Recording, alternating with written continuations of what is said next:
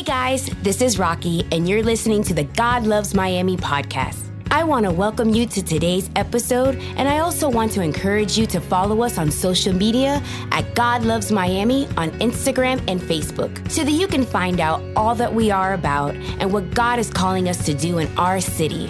And now here's Pastor Mark. It's been an amazing year. Uh, it's been an incredible, incredible, incredible year. God has done so much. We've fed thousands of people um, as a church, homeless, uh, people that uh, don't have food. Uh, we've, uh, we've partnered with schools in the community and painted and built things, and people have even broken parts of their body, fingers and stuff, and they're still here you know? Um, I saw a picture from our grand, open, our grand opening last year, and everyone that was in the picture with me is a group of about 30 people. They're all still here, which that's a great thing. That's a great testament. I haven't scared anybody away yet. Um, and, uh, and it's just like breathtaking to just see so many people give their lives to Christ, get baptized, and, and uh, it's only been a year. Sometimes Leilani and I talk, and it, it feels like it's been like 10 years. And then we're like, oh my gosh, it's only a year, it's gone by so fast. And so we're extremely, extremely grateful. But as I was looking at pictures from the church, I got to a section on my phone, and some of you have this where you delete like years of pictures, right? So there's like five years in my phone that I'm missing pictures of my kids and stuff. And then I saw two pictures of me and my boys. David, do you have that? Right? That's me and Caleb and Joshua. That's me in the middle there when I was sporting some type of weird facial hair. Um, and the Miami Heat has had just won the 2013, uh, Rodney gave me that hat, 2013. Um, and as I was looking at that picture, we're preparing to celebrate this one year, it's like, man, time has gone by so fast. And now my kids think they're cool, right? And they talk back to me sometimes or pretend that I'm outdated and I don't know what I'm talking about. And I remembered the first time that I celebrated the 4th of July with my boys. The little boys were like two or three, three or four. They're always close in age, or I guess they're gonna be close in age for their entire lives. And, and so we, uh, we went to buy fireworks, right? And I'm like, boys, you wanna, you wanna light up some fireworks? And they're like, oh yeah, you think mommy will let us do it? And I'm like, I think so right? She's gonna give us a big speech. Just be ready for that. And then we're gonna go have a lot of fun. And so I went to the best place to go buy fireworks. I went to Publix, right? And I bought this like $35 firework deal. And, and, and from the moment we got into the store, like these kids were like fighting over the, the box and trying to open the box up. And, and then Poppy, and they both found lighters, you know, because Publix, you gotta put lighters a little higher up because my three year old got a lighter in your store, right? And, and, and I'm like, guys, we don't light fireworks out in a supermarket and we got to pay for them first. And so I think most parents will relate with me. Like, you know, when you get your kids something, they're like, can I open it now? I want it now. When can we light the fireworks? I'm like, it's 10 a.m. We got to wait until it's dark. But the entire day, every single time we did anything, Poppy, I did pee pee. Can I light the fireworks? Where I'm like, no, you can't light the fireworks yet. And finally, it got dark, and I was super excited, you know, because every man inside, we're just a little boy that wants to burn stuff and smash stuff. And so we get to the point where we're gonna light the fireworks. I move the cars, we're in the driveway of the house, I've laid out the fireworks, and I tell the boys, you gotta step away a little bit. And I get my giant lighter, way bigger than I really needed, and, and, and I go up and I light the first, like the smallest firecracker that I bought from my box from Publix, and this thing starts ba ba ba ba ba ba ba, and the boys immediately freak out and run into the house. And I'm like, oh my gosh, like, you know, and, and, and I run in after them, and I, I'm like, they're gonna go tell on me, and I'm gonna get in trouble, right? I must have done something wrong. And, and they're hiding in a corner, and they're like, Bobby, don't light any more fireworks. And I'm like, oh my gosh. I'm like, come on, let's do it one more time. It's okay. I'm like, no, no, no, no, no. Poppy, it was like if bombs were going off. My son Caleb is a little dramatic. He's like, forget it. I don't want to light up any more firecrackers. And, and I was a little heartbroken because I had waited for this moment and maybe I rushed it a little too much, but I felt bad because they had been so excited all day to light this firework deal that I bought, and I felt so bad for them because they couldn't experience what they wanted to see. You see, they were scared, they were full of fear. We all have moments like that in our life when we're scared. Sometimes we're, we're scared of, of things, and sometimes we're embarrassed about the things we're scared of. You're probably sitting here, I'm not scared of anything. Even the manliest man or bravest mom in this room is scared of something. I remember the day I found out that my wife was scared of roaches. I'm like, babe, come on. I grew up and roaches used to crawl all over me when I was a kid. I'm not scared of roaches. You didn't have roaches in your house growing up? And she's like, no. I'm like, okay, so I'll call the exterminator. See, we've all had moments in our life when we've been scared. We've all been scared. I actually looked up, like, what are some of the most common fears that people have? And, and spiders, right, are, are something that a lot of people fear. They have fear of heights. There's a guy that said, I don't want to serve in the setup ministry anymore because I have to walk across the bridge every, every Sunday. And so, you know, he's uh, setting up chairs now. He's not crossing the bridge. See, there's people that are scared of closed spaces. I am extremely claustrophobic. And I came up the elevator with like 20 of my closest friends. I was kind of scared. There's people that are scared of snakes, like Indiana Jones. People that are scared of water. My daughter Stella is scared of water. We got to force that girl to take a bath every day. All right? Storms, crowds. There's some things that you know what? You're never gonna shake. You're gonna be scared of for the rest of your life. I am scared of the dark. I'm embarrassed. You're like, El grandulón ese scared of the dark. Yes, I'm scared of the dark. That big guy scared of the dark, right? Even at night, when I go say goodnight to my kids, I'm like walking around the house with the light on on my phone because I'm scared of the dark. And you see, there's things in life that you should be scared of, like jumping on in front of a car. Be scared of that, okay? Playing with a lion. Be scared of that, okay? That's something that God has given us to protect us from dying. Proverbs 22 says this A prudent man sees danger and takes refuge, but the simple keep going and suffer for it. See, fear has its place, but fear can become overwhelming it could even become sinful. Yeah, I went there.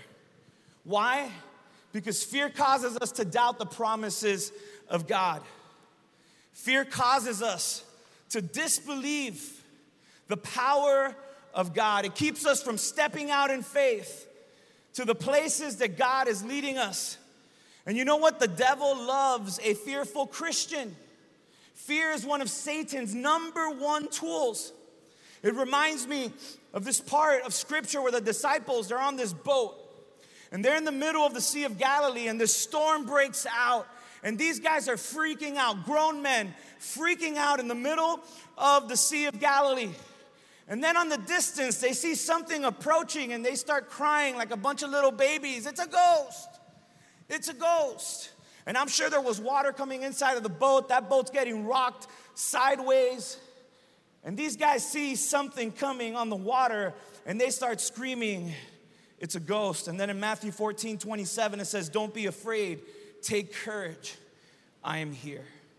Jesus shows up in the middle of the storm and rescues them and saves them. And as I think of this story and I read this story, what stands out to me, it's not what stood out to me when I was in Sunday school as a, as a young kid. Jesus walking on water, wow. That must have been so cool. I did. I thought it was so cool.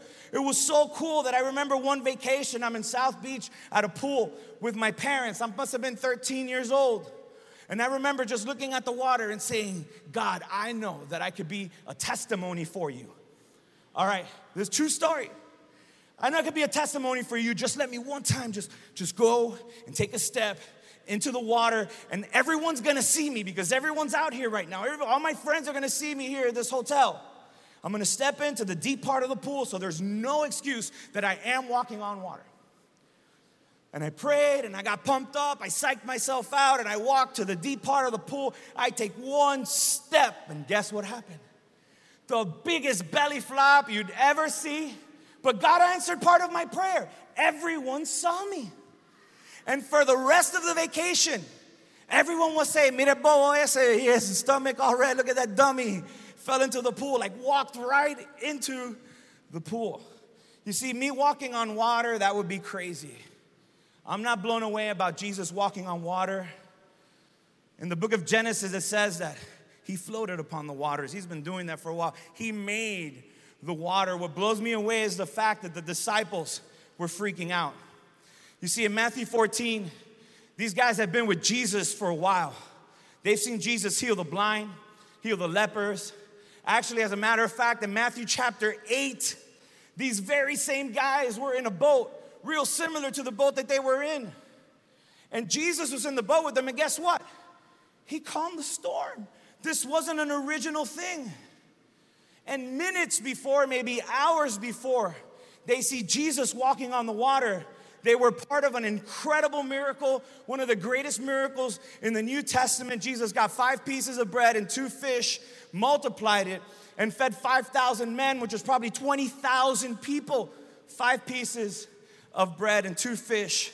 And guess who passed out the bread and the fish? The babies that were in the boat crying and whining, We're gonna die, and now a ghost is coming to kill us. You see, a storm breaks out and they lose all hope. The same thing happens to us so many times when we have problems in our lives. When storms break out in our families, in our homes, in our workplace, in our marriages, we forget the God that we serve. We forget that Jesus has rescued us. We forget the many times that He has brought peace into our life, into our midst, into our home, into our situation. In the middle of the storm, you see, the same way that the disciples forgot about the way that Jesus commanded the storm in Matthew chapter 8, we forget so many times the times that Jesus blesses our lives and has been there for us time and time again. Today, we step out into a new season, a new year as a church, and we walk into season two of Love Unlimited. Amen. And I want us to be ready for the storms. I want us to be ready for incredible victories, but it's not always gonna be easy. It hasn't been easy. But God has been with us every single step of the way. One of my favorite parts in the New Testament is Romans chapter 8. And in Romans chapter 8, the Apostle Paul reminds us of the love and the blessed assurance that we have in Jesus. Romans chapter 8, verse 31 says this What then shall we say of these things? If God is for us, who can be against us? Say that with me.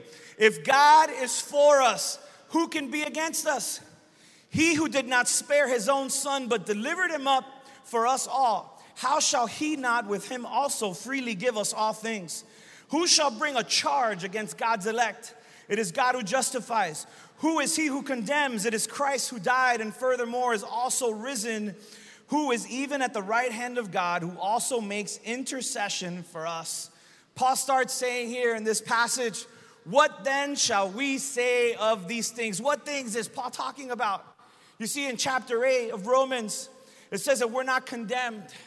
It says that we are set free to serve God. We are adopted into His family, and now we have a close relationship with Him.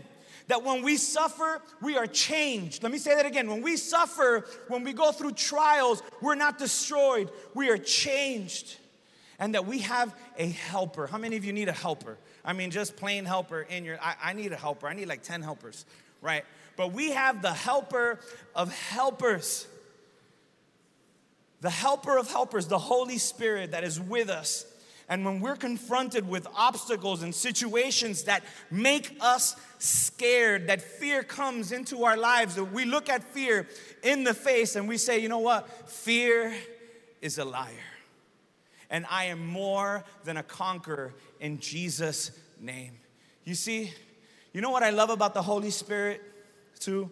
Is that when we can't pray, it's one of the biggest things that God has revealed to me in the last 11, 12 years since my father passed away. That when I don't know how to pray, when I felt completely disconnected from God because I would close my eyes and nothing would come out of my mouth, that the Holy Spirit intercedes for me in ways, utters for me, cries out for me that, that I couldn't even imagine. So maybe you're in a situation right now, you close your eyes, nothing comes out. Don't give up because the Holy Spirit is interceding for you at this very moment. You're probably looking at your situation and saying, I have no hope. This has no hope. I can't pray. I can't talk to God. Let me tell you, just close your eyes, trust in the Lord. If you've surrendered your life to Jesus, the Holy Spirit is interceding for you in this very moment. He prays for us when we don't know how and orchestrates events that God's good comes out of even every bad situation. So if you are in a bad situation now, brace yourself because something bigger and greater is about to happen.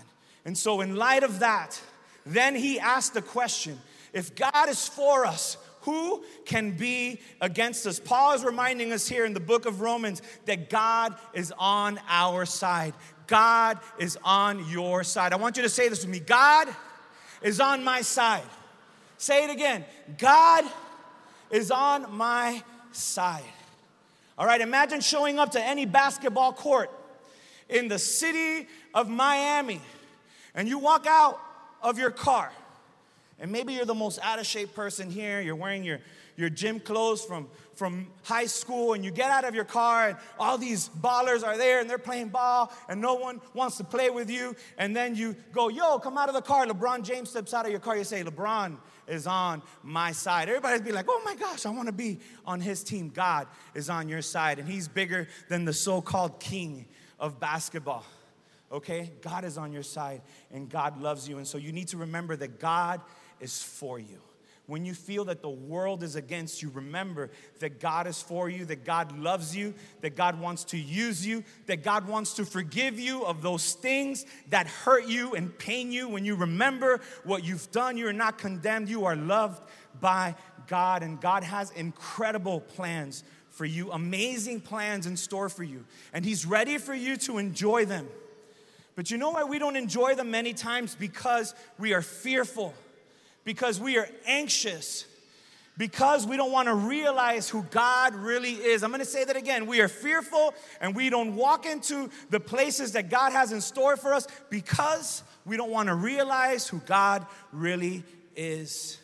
And the main reason is because Satan is lying to you. The devil is lying to all of us, and he's telling us that you're not good enough. He's reminding us of the mistakes that we've made. He's reminding us of the bad choices that we've made. See, a fearful person is someone who's always worrying.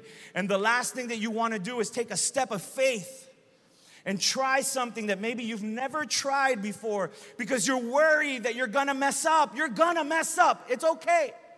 God is for you. Remember that every time you mess up, God is for you. And you know why we also get worried? It's because of our friends, it's because of our family. Many times we don't want to take a step of faith and fulfill what God is calling us to do because we don't, we don't want people to see us. Many of us will never even sign up to serve at church because we're like, I, I don't want to tell my friends like I can't go party today because I got church tomorrow and I got to serve. Like some of us, we, we, we don't allow God to use us. There's people that, that won't take a step and be baptized because they're scared about what other people are gonna say. Many times we're scared to tell people about our faith. Sometimes the Holy Spirit is prompting us and, and to share, pray for that person, talk to that person, and, and we're scared. I've been there, we've all been there. I'm not trying to make you feel bad. I just wanna compare that to this. How many times have we listened to like a dirty joke? that we know we shouldn't listen to, and it's people around us. And but man, if I walk away right now, everyone's gonna be like, "Where are you going, goody two shoes? Where are you going, you Christian?" Right? How many times have we been part of tremendo chisme, a big gossip, and we're like, like slobbering all over, like, tell me more. I want to know more. And we don't feel bad about that. You see, God wants us to trust Him and have faith in Him, regardless of what the people around you will say and think. As a youth, all right, I, I remember going to church and my parents would walk in and they'd go to the left, I'd go to the right.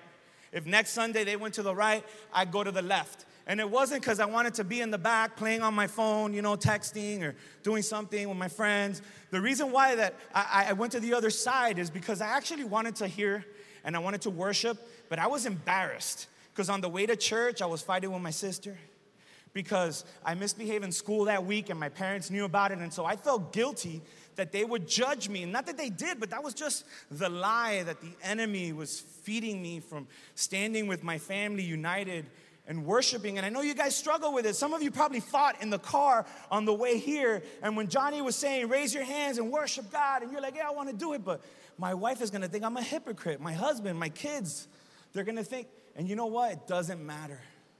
Do what God is prompting you to do because God is on your side.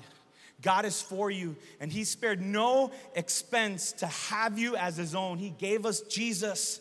So if God is for you, who can be against you. It's like going to the playground with a big brother. You know what happens when you go to the playground with your big, stronger brother? Nobody messes with you, nobody picks on you. I know that to be true. You know why? Because I didn't have a big brother. And I remember wishing I had a big brother when people were picking on me and making fun of me and not picking me to be on their kickball team. I'm like, man, if I just had a big brother like him, so you don't have to live life like that. God is with you.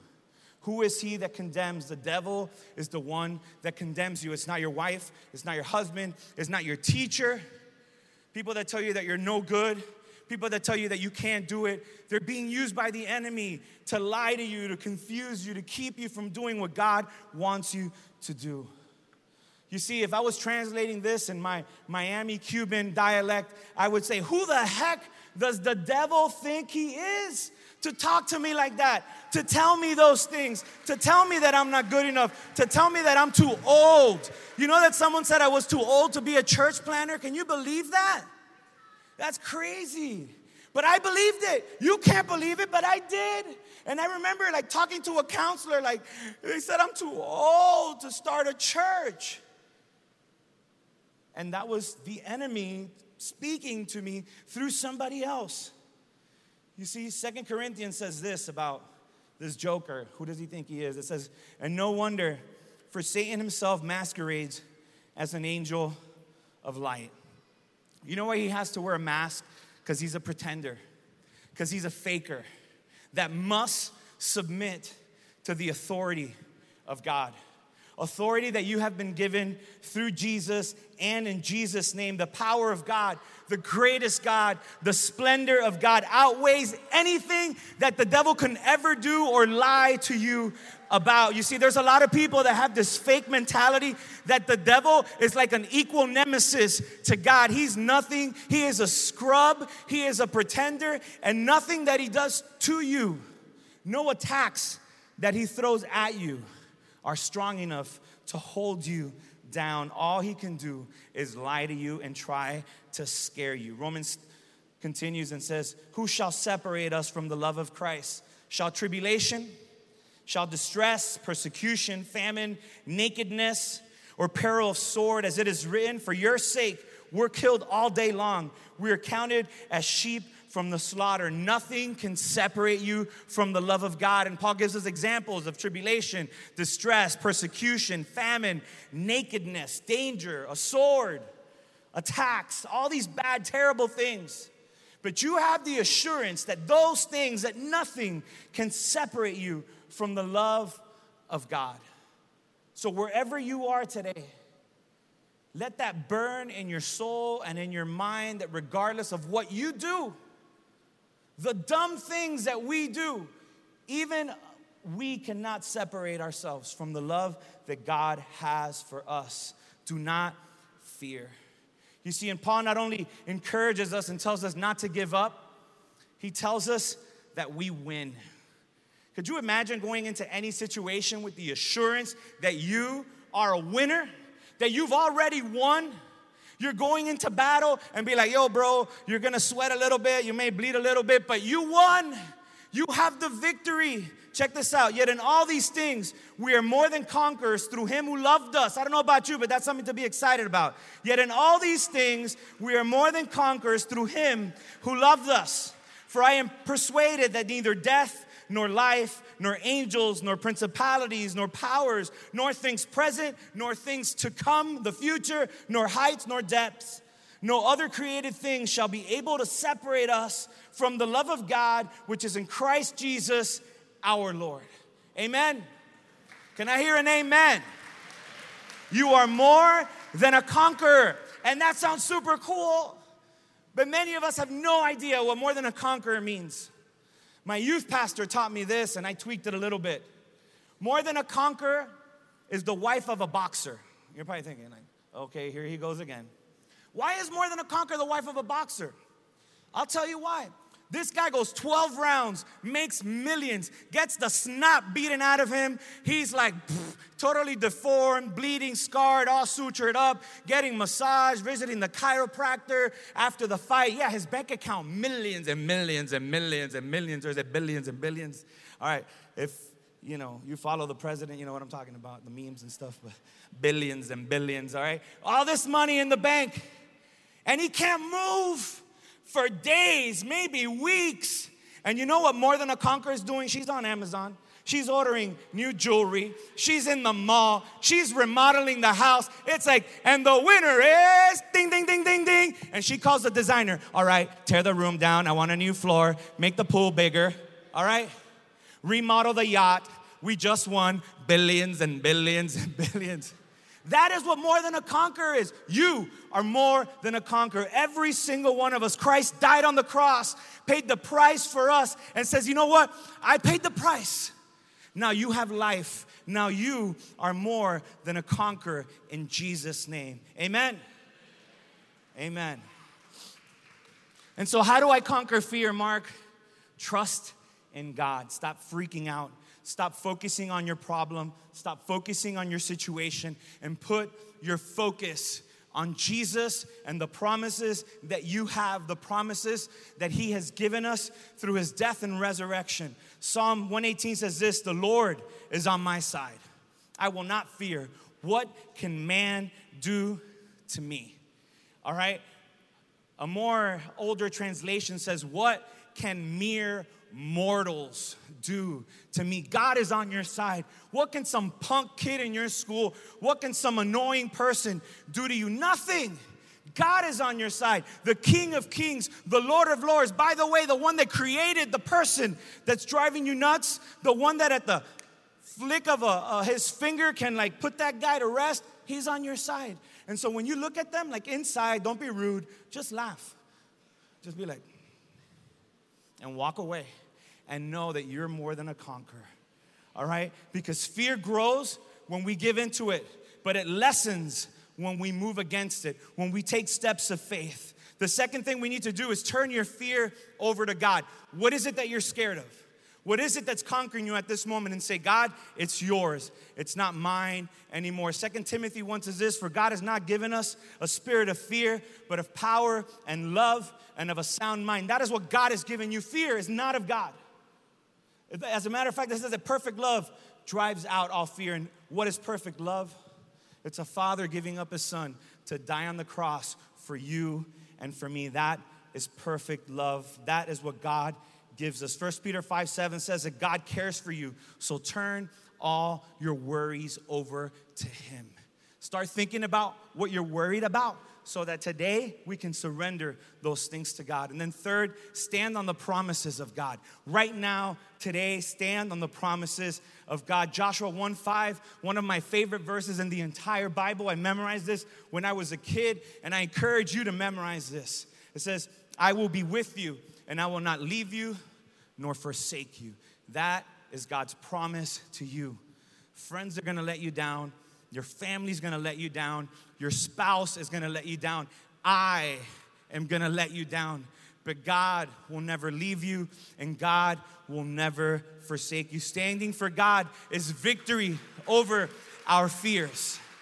Standing up for the principles of God, for what you know to be true, for what's written in the Bible, that is victory over fear. And so that means if you are in a moment of fear, you say, you know what, I am standing on the promises of God that God is never gonna leave me and God is never going to forsake me. And this last one, man, I, I wish I wasn't telling this illustration. I'm 41 years old. I'm gonna turn 42 in a couple weeks. You could ask my wife for all the details and my Amazon wish list. Um, but in just the last 21 days as a church, we fasted, right? And uh, the first week, for me, it was a liquid fast. And so it was just like broth and coffee and some other liquids and stuff, like, you know, chicken breasts, like liquefied and steak liquefied. No, just kidding, but I joked about that. It was just liquid. It was the craziest thing. But you know what I realized? Because this is what fasting does. It kind of like prompts you to pray, prompts you to worship, prompts you to spend time with God. I was worshiping all day. I was praying all day, which means I'm hungry all the time, which means I need to pray more. I realized how much I need to work on my prayer life because I was shocked by, like, man, I'm praying again. You know, here I go, I'm praying again. You know, and I saw God do some incredible things in my life and the lives of the people of our church. And we need to all, including starting with me, we need to spend more time with Jesus in prayer. As parents, you know what I realized? That I wasn't doing a great job praying with my kids. Like one time a day when I remember is not good enough. We need to pray more. We need to be on our knees more as a family with God alone and not just praying, because sometimes all we do is blah, blah, blah, and we talk and we talk and we talk and we pull out our, our laundry list of things we need God to do. Okay, check in Jesus' name, and we walk out. You know what we also need to do? Shut up and listen to God. The Bible teaches us to be still and know that I am God. Be still in the presence of God and allow Him to speak to you. See, today, you know what we're celebrating? We're celebrating victory. Today we're celebrating the day that I stopped being scared, the day that my wife and I stopped being scared and started being obedient to God. I, I shared this verse during the worship. My wife shared it with um, our, our servant team this morning in our morning meeting, and, and, um, and we shared it as part of the fast. And again, it's Isaiah 43, and it says this Forget the former things let me tell you something about your past. You can't change it. The only thing you could do with your past is surrender it to God and receive His forgiveness. That's all you could do with your past. You can't change it. The only thing you could change is the future. The only thing you could change is where am I gonna go today? Where am I gonna walk today? What is the decision that I'm gonna make today that's gonna make my home better, my family better, my relationship with God better? Forget the former things. Don't dwell on the past. See, I'm doing a new thing. And now it springs up don't you perceive it? I am making a way in the wilderness and streams in the wasteland. When I was 10 years old, I was in church, and uh, I went to a church where there was like service like every day. Um, and, and that's not bad, by the way, because um, it kept me from making a lot of stupid mistakes when I was growing up. And, and so we had gone to church in the morning, serve, Sunday school, you know, the after church lunch. You go home for like 40 minutes and then you're back to church right? And then your mom is like, change. I don't want them to think that you didn't take a bath, but you really didn't take a bath, you just changed, right? So I'm back at church. And um, there's a guest preacher preaching. And remember, I didn't like sitting with my parents because I'd fight with my sisters and do bad stuff at home. And I wanted to pray and worship and not feel guilty. So I'm sitting inside of the church towards the front, kind of like around there in the church that I was in, traditional pews. And in the middle of the message, I, I felt God's kind of like do something in me. And I put my head down, and God showed me like a vision of me as a, an adult. And it was my back, and I was preaching in a room full of adults, and I was like 10, okay? And, um, and the other weird thing is that it was in black and white, right? And, and, and then after I saw this, I start crying. I run out of the church because I didn't want my parents to see me crying and having a connection with God, right? And so I'm trying to compose myself. I'm in the bathroom throwing water in my face, and I sneak back into the church. I'm sitting in the back of the church, and now the pastor of the church, he's closing the service and says, I've never done this before, um, but I'm gonna ask this young man to come up and, and pray. And he says that I'm 10, I'm not, I'm not a young man. And he's looking for me because he had seen me. And now he's like, Marquito, ¿dónde está Mark? Where's Mark? Where's little Mark? And, uh, and I'm like, what did I do? I'm sorry I walked out, you know, the middle of service. Like, he goes, I want you to come up here and close the service in prayer. And so I kind of walk up and I get on the stage and, and I pray. And when I'm done praying, nothing happens. I just go back to my seat, service is over. But at that moment, God kind of put a stamp on that thing that I experienced the vision, the crying, that it was God. And I remember telling people about it. And so, two days after our grand opening uh, last year, I get this picture. Um, they text me this picture.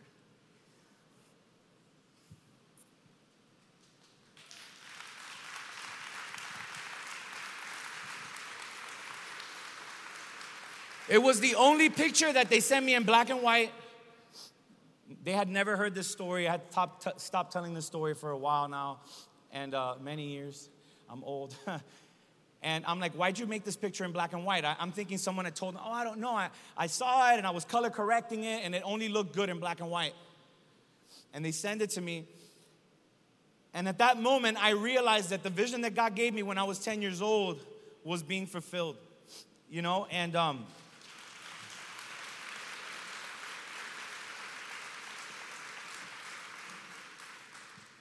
And I struggled with fear. I was scared for things because I was comfortable. I had a good salary and insurance and all this stuff lined up. Like most people that would have got into the position that I was in, they would have just ridden this train out into the sunset, this gravy train.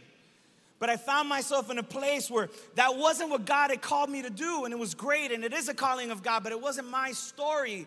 That was my story. And fear was robbing me of that. Being scared of the most mundane thing, finances, and what people are gonna say. People are gonna think I'm crazy, whatever, all that stuff. When God is for me, when I am more than a conqueror, you see, that's what fear does. Fear robs you of your destiny, fear robs you of your potential. Yeah, you're saved. You're going to heaven. You've been saved by grace. There's nothing you could do to earn that. But your life on earth can suck. Your life on earth can be horrible if you allow fear to be your capture. If you are a prisoner of fear, you're gonna spend eternity with Jesus, praise the Lord. But your life on earth is just gonna be average. Do you remember when you were in kindergarten and they asked you what you wanted to be when you grow up? Which person in your class said, I wanna be average? I want to be safe. No, we wanted to be astronauts and soldiers and teachers, the scariest job in the world. We wanted to do incredible things, right? And the older we get, the more knowledge that we get. The Garden of Eden, the more knowledge that we get, the more fearful we become. And then we surrender our destiny, we surrender our future, we choose to be average, we choose to just kind of go with the flow and be safe. And God says, Man, you're more than a conqueror. I have not given you a spirit of fear, but of power and love and of a sound mind. I'm gonna invite you to stand up I'm gonna ask the band to come up. I believe you guys are probably gonna say, Man, that's an incredible story. Did you see that picture? It's like freaky, like, wow, what is that? And it is, it still freaks me out. And I remember looking at that picture, and there was one day I texted a couple of my friends. I, I texted Milo, and Milo was in the picture, and I'm like, bro, you were in that picture when I was 10 years old. God showed me this vision, and here it is in reality, and you're in the picture. So many people that I love in that picture. But if I would have just been like content with being average and safe, there would have been thousands of people that wouldn't have eaten a meal or two this year. There's a couple people getting baptized today that found Jesus right here on this blue tarp that grown boys wrestle on almost every day in this school. Found Jesus, the conqueror, the savior, in this place. Because some average person decided, you know what? I'm willing to take a step of faith. What is God calling you to do today? What is the situation that you're in today that does feel like a desert and you need a spring to just burst out in the middle of that dry place? You need a road in the middle of that roadblock. What is it? Let me tell you, Jesus can do it. I said, Jesus can do it. Amen? He has the power to do it. No weapon formed against you shall prosper unless you let it prosper unless you let it bind you, unless you believe the lies. And so I know there's a lot of us in this room, like I was a Christian, playing it safe. I think we need to get a little dangerous this morning and take a step of faith and say, God, I'll do whatever you ask me to do. I need you to make a way in the middle of this darkness that I'm in right now. And so if you're here and you're ready to take a step of faith and walk into the unknown with the King of Kings and Lord of Lords and the conqueror and the victor and the only person that death could not tie down, if you're ready, all the odds are for you, by the way. If you're ready to take a step of faith and say, God, whatever you ask of me, yes, I'm ready. And you're gonna be scared, but you know what's awesome? He's in the boat with you. Yeah, the waves are gonna rock you sometimes. You're gonna probably fly out of the boat one day, but he's in the boat and he'll put you back on the boat. There's some of you, Jesus is on the boat, we're all on the boat, and you're kind of paddling a little bit next to the boat. There's some of you today, that, that's where you are. And you got your eyes on Jesus, but like every once in a while you're going underwater. Today, I challenge you take a step of faith, surrender your heart to God 100%, and watch Him move and transform your life. Hope you guys enjoyed the podcast today. If you did, there's just a couple things I'd love for you to do. Number one, subscribe. That way, the most recent episode will always be in your feed, waiting for you, ready when you are. And secondly, if this podcast has ministered to you and you would like to help us continue reaching people that need to be inspired by the Word of God, please consider making a donation at godlovesmiami.com. That's godlovesmiami.com. And we'll see you next time on the God Loves Miami podcast.